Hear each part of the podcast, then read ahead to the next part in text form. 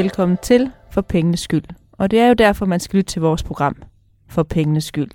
Vi har som Nordnet-kunder alle en interesse i at få det mest mulige ud af vores investeringer. Og vi, Per og jeg, håber, at I ved at lytte til vores podcast er blevet og stadig bliver lidt klogere på det at investere i aktie med mere. Og det er jo stadigvæk sådan, at det er jer som lyttere, som er med til at inspirere os og prioritere de emner, som vi skal tage op i for pengenes skyld. Og du kan jo fortsat kontakte os på Facebook. Du kan også gøre det på Twitter, og du kan skrive min egen øh, skrive til mig på min egen Twitter-profil, snabelag Per Nordnet, eller så kan du, som mange heldigvis fortsat gør, gå ind under øh, eller på nordnetbloggen.dk under et af de indlæg, der er kommet, så plejer de at finde vej til, øh, til en af de emner, som vi forsøger at tage op så aktuelt som overhovedet muligt. Ja, i dag skal vi snakke om afkast og risiko. Og det skal vi, fordi at øh, jeg eller vi nogle gange har sådan et indtryk af, at man glemmer, at høje afkast ikke kommer, uden at man også løber en høj risiko. Øhm, og jeg har sådan nogle gange lidt et indtryk af, at øh, det bedste salgsargument for, for at købe en investeringsforening eller en aktie, det er, at, øh, at sidste år, der lavede de jo et afkast på XX, altså et højt afkast, og så får man lyst til at købe det.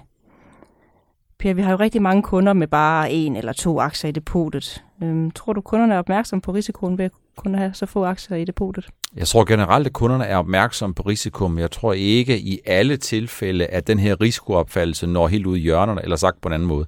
Jeg tror, der er rigtig mange, som med fordel kan gå deres investeringer igennem og kigge på, hvor sårbare de er over for enkelte aktier, Øh, udvikling. Lad mig prøve at give et, et par eksempler på det.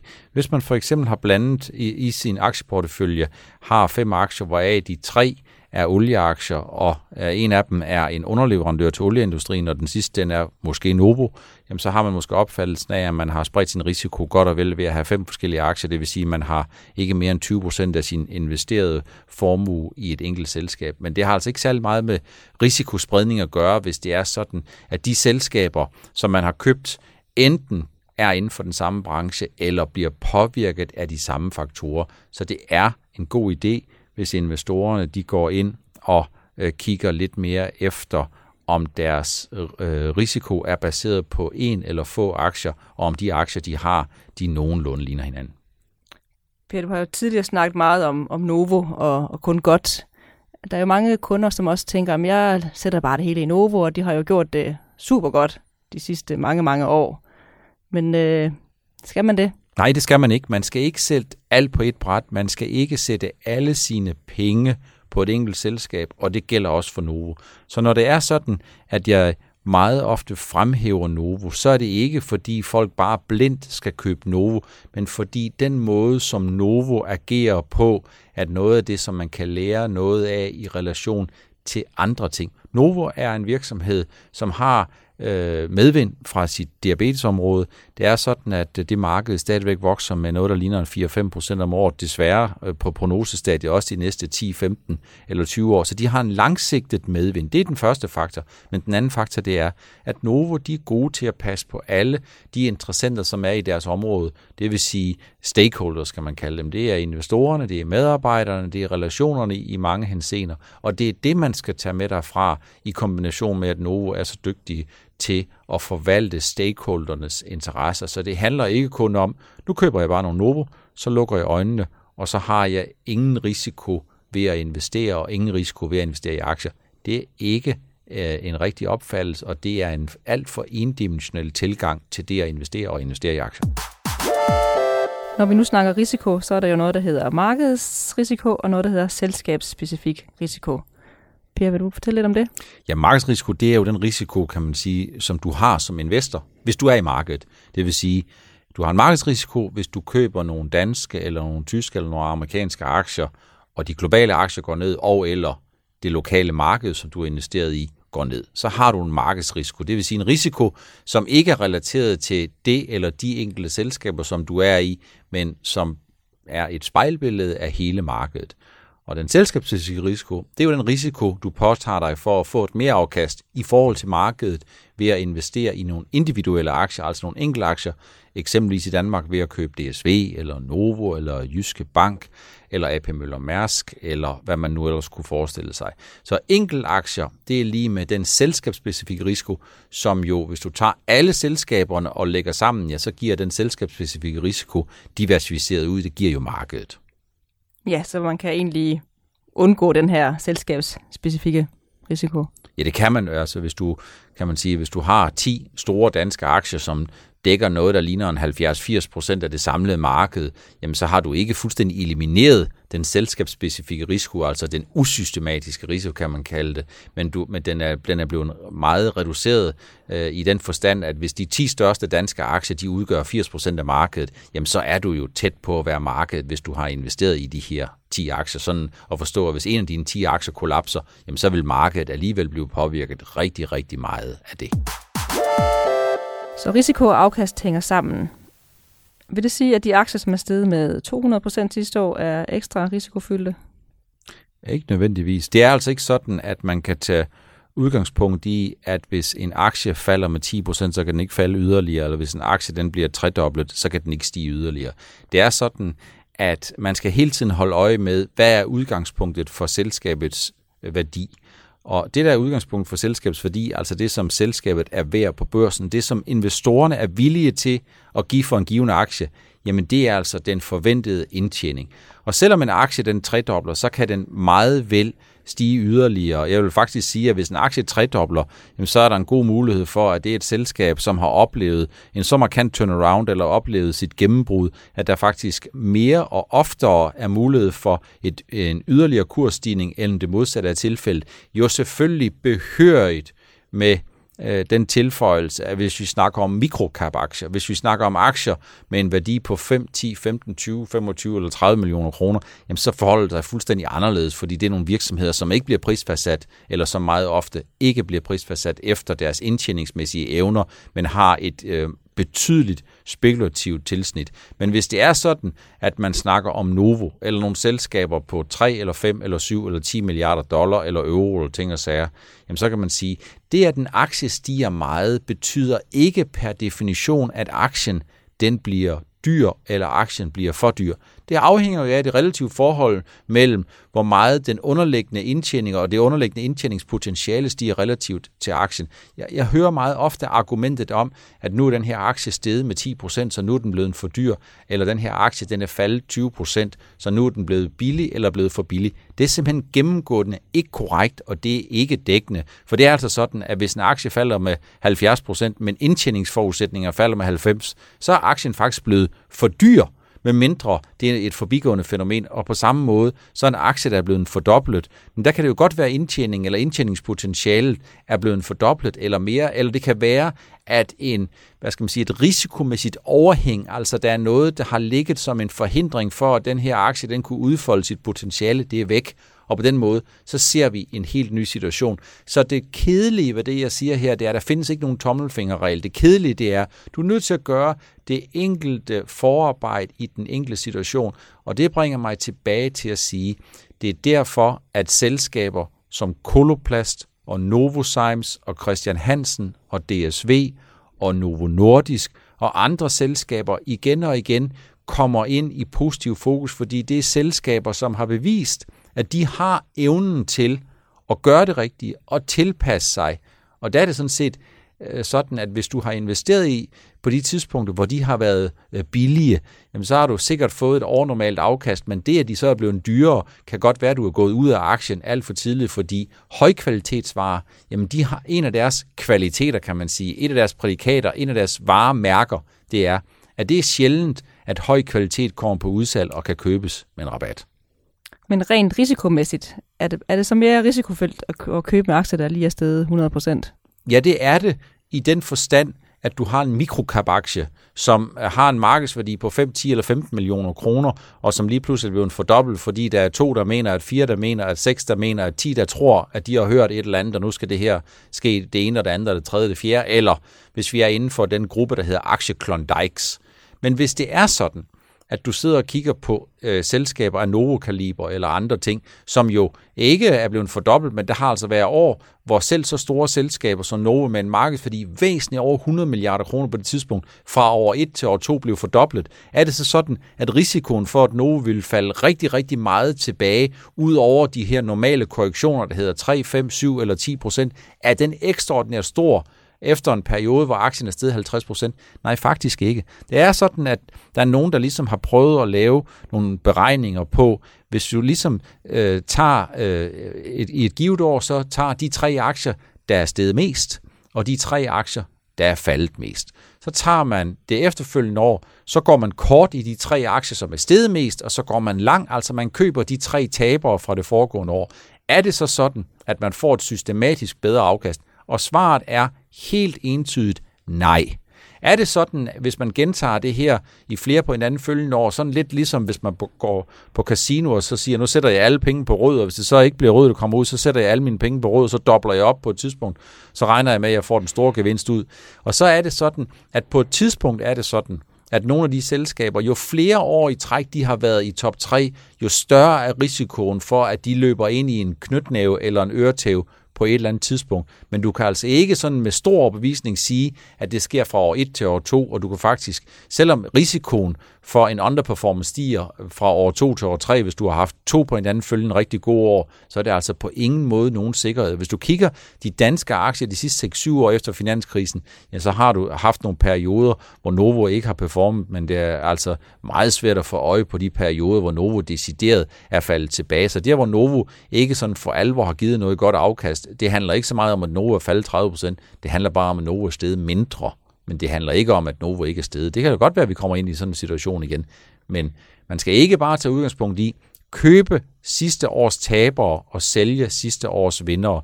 Det er ikke nogen skudsikker anbefalingsopskrift på at få et dirkefrit positivt afkast. Vi har jo stadig kunder, der spørger meget til det med, om man skal vælge investeringsforeninger eller ETF'er. Og øh, det er jo også rigtig oplagt at snakke om her nu, vi snakker om, om risiko for det er jo et godt produkt, hvor man får god spredning og får risikoen ned. Man putter ikke sin æg i en kurv, men i flere, og på den måde kan man ligesom ikke miste hele sin investering. Øhm, har du en holdning til det, Per? Det har jeg absolut. Jeg synes jo, uh, investeringsforeninger og ETF, altså det, hvor man spreder sin risiko, er en, en udmærket ting. Det er en ganske, ganske fin måde, hvorpå man kan få adgang til nogle investeringsmarkeder, nogle investeringsaktiver, som man måske under normale omstændigheder ikke ville have.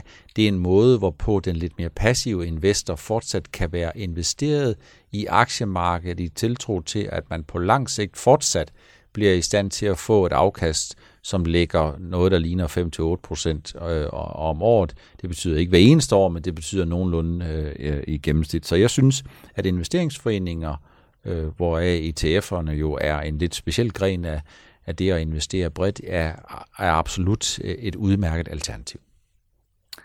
Så hvis du skulle kigge efter en investeringsforening, hvad vil du så lægge vægt på? Eller en ETF? Jamen, hvis, hvis jeg skulle starte med at, at gøre det, så vil jeg jo så vil jeg sige, hvem er jeg som investor? Er jeg, sådan, er jeg den uh, prisorienterede investor, som egentlig synes, at jeg går efter at få mere for mindre, eller i hvert fald det samme for mindre. Så, altså en indeksudvikling, hvor jeg kun kigger efter, at jeg får indekset med den mindst mulige margin og udsving og med de færrest mulige omkostninger. Ja, så hvis vi for en stund lige ser bort fra de skattemæssige problematikker mellem og om en ETF og hvordan den bliver beskattet, vi kigger uden for, uden for pension, jamen så må man sige, at jamen så for en, en lang række mennesker, jamen der er investeringsforeninger, det er fornuftigt, men ETF er et super godt alternativ, og det er fordi, at ETF'erne, det er den absolut billigste måde, hvorpå man kan få en eksponering, en bred eksponering mod et eller andet form for en underliggende meget ofte mod et indeks. Godt, Per. Men tilbage til, hvad du sådan ville vælge, hvis vi skulle være sådan lidt mere specifikt. Vil du så gå efter aktier eller obligationer? Jamen, jeg er jo aktie, aktieinvestor. Jeg synes jo, selskaber er interessante. Ja, så jeg vil i alt overvejende, så vil jeg gå efter øh, aktiebaserede øh, ETF'er eller aktiebaserede investeringsforeninger.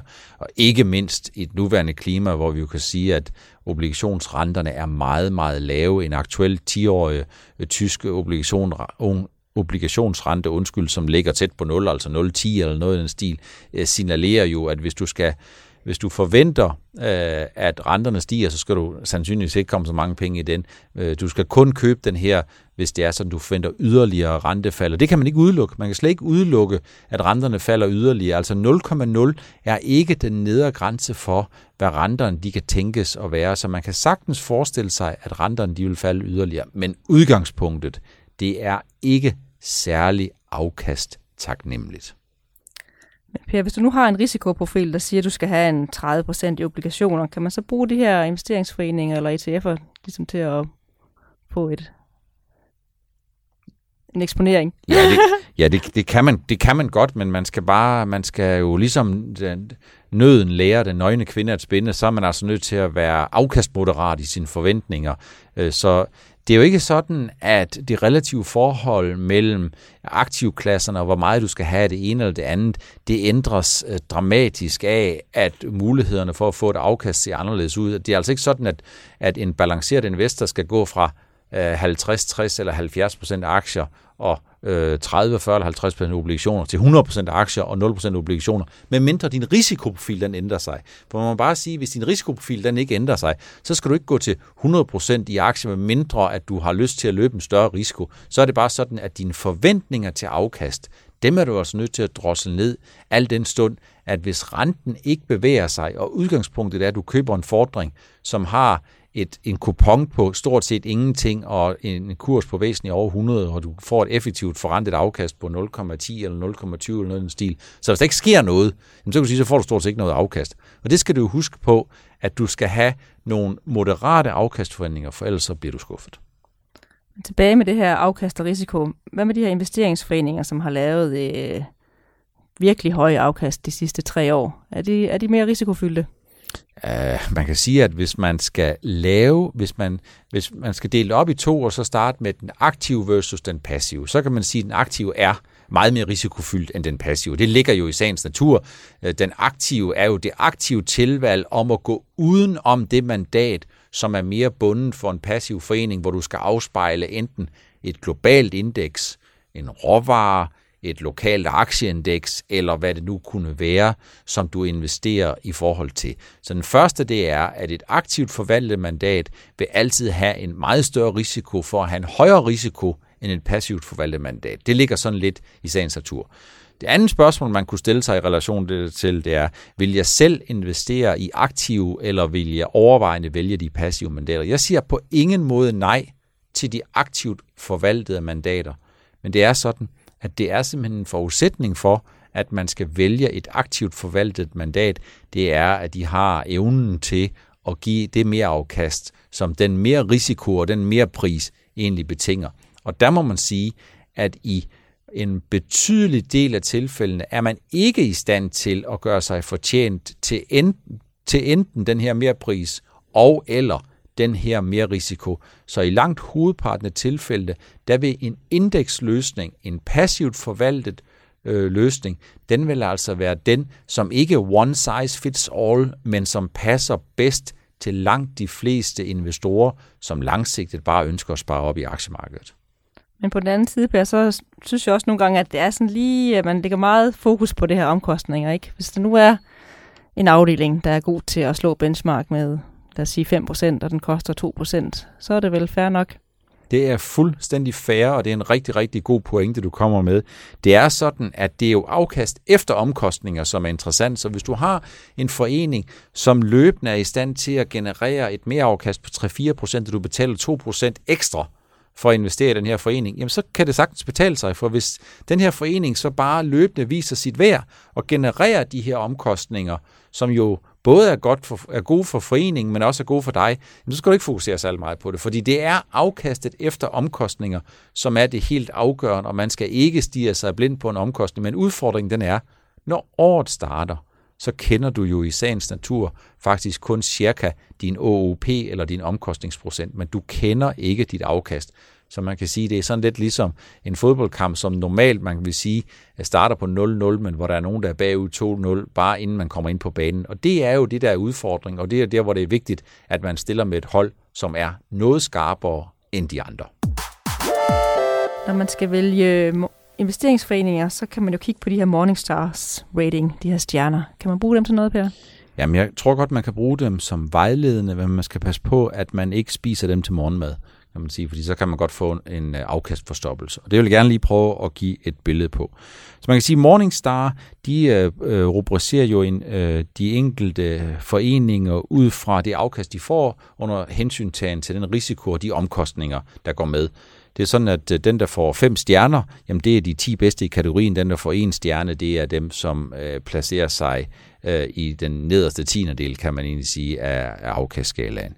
Og det lyder jo besnærende, så hvis man bare sørger for at få fem stjerner i det hele, så er det næsten ligesom, hvis man sørger for at få 12 i skolen i alle fagene, så skal det nok gå, og så lidt højniveau oveni, så er man stensikker på at komme ind på sin ønskeuddannelse. Men, men det er sådan lidt et arbejde der ved, og det er, at hvis du øh, har øh, nogle femstjernede Morningstars i din portefølje på et indeks, som har gjort det rigtig, rigtig dårligt, jamen så kan du godt ligge i toppen for så vidt angår den relative performance, men hvis du skal gange det absolutte afkast i et, i et lortemarked på, jamen så får du ikke noget godt afkast. Altså, hvis du har købt en femstjernet Morningstar, som har gjort det rigtig godt i Sydamerika, hvor de sydamerikanske aktier er faldet med 30%, jamen så kan det godt være, at du står med et rigtig dårligt afkast i forhold til, hvis du havde valgt at være overvægtet i øh, nogle europæiske aktier, eller danske aktier, eller amerikanske aktier, hvor, der været, hvor du kun havde været i stand til at vælge en to- eller tre-stjernet Morningstar-udbyder. Så det er rigtig vigtigt, at man kigger på, øh, hvad det er for en allokering, altså hvor du dirigerer dine penge hen, hvor mange øh, aktiepenge du har i de enkelte lande og de enkelte regioner. Øh, og, og Morningstars må ikke stå alene, men det er selvfølgelig et godt redskab, og er det sådan, at du kigger på nogle globale fonde, så kan man sige, hvis du kigger på en global fond, og du er global og langsigtet investor, så er det klart, at kan du fange nogen, som konsistent får fem stjerner, jamen så er du med i toppen af de globale afkast, øh, og du får også blandt de laveste risici øh, og omkostninger ved at være der. Ja, så man kan godt sige, at Morningstar sammen med de historiske afkast vil være en god start. Jeg tror, at det er et godt sted at lade sig inspirere og kigge på. Man skal bare ikke tro på, at øh, de der Morningstars, øh, at det er hvad skal man sige, en, en, en stationær ting. Det er jo ikke sådan, at dem, der får fem stjerner det ene år, de bliver ved med at få fem stjerner i, i mange år. Og så er det altså også sådan, at det, som er rigtig vigtigt, jamen det er, hvad det er, du investerer i. Hvad er det underliggende? Hvad er det for et aktieindeks? Hvad er det for et, hvad er det for et investerings øh, aktiv, som der bliver givet fem stjerner på. Og der var det her eksempel med Sydamerika, som jo har været et, et, et svært marked de sidste øh, 3-4 år relativt til for eksempel Europa, som godt kan spille dig en, et, et pus. Det var alt, hvad vi havde valgt at tage med i denne uges øh, udgave af For Pengenes Skyld. Husk, at det er i næste uge, hvor I har mulighed for at være med i programmet, når vi den 12. 4. kl. 18.25 i forbindelse med Dansk Aktionærforenings Investordag i København optager et afsnit af For pengenes skyld.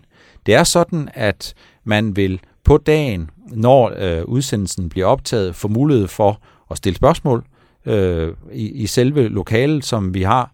Øh, man har også mulighed for på forhånd at sende spørgsmål ind til os, og det foregår altså fortsat af, af de sædvanlige kanaler. Man kan også sende det på øh, under hashtag for pengenes. Så husk, i næste uge, den 12. 4. Investordagen, Dansk Aktionærforening 1825, kommer at være med til at gøre programmet levende og få svar på nogle af de spørgsmål, som I måtte have omkring aktier. Der er altså øh, højt til loftet, og der er mulighed for aktiemæssig og investeringsmæssig fri leg. Vi håber således at se dig den 12. 4. Men skulle det være sådan, at du ikke har mulighed for øh, at være med den 12. 4., så er det jo fortsat sådan, at du kan sende dit spørgsmål på forhånd.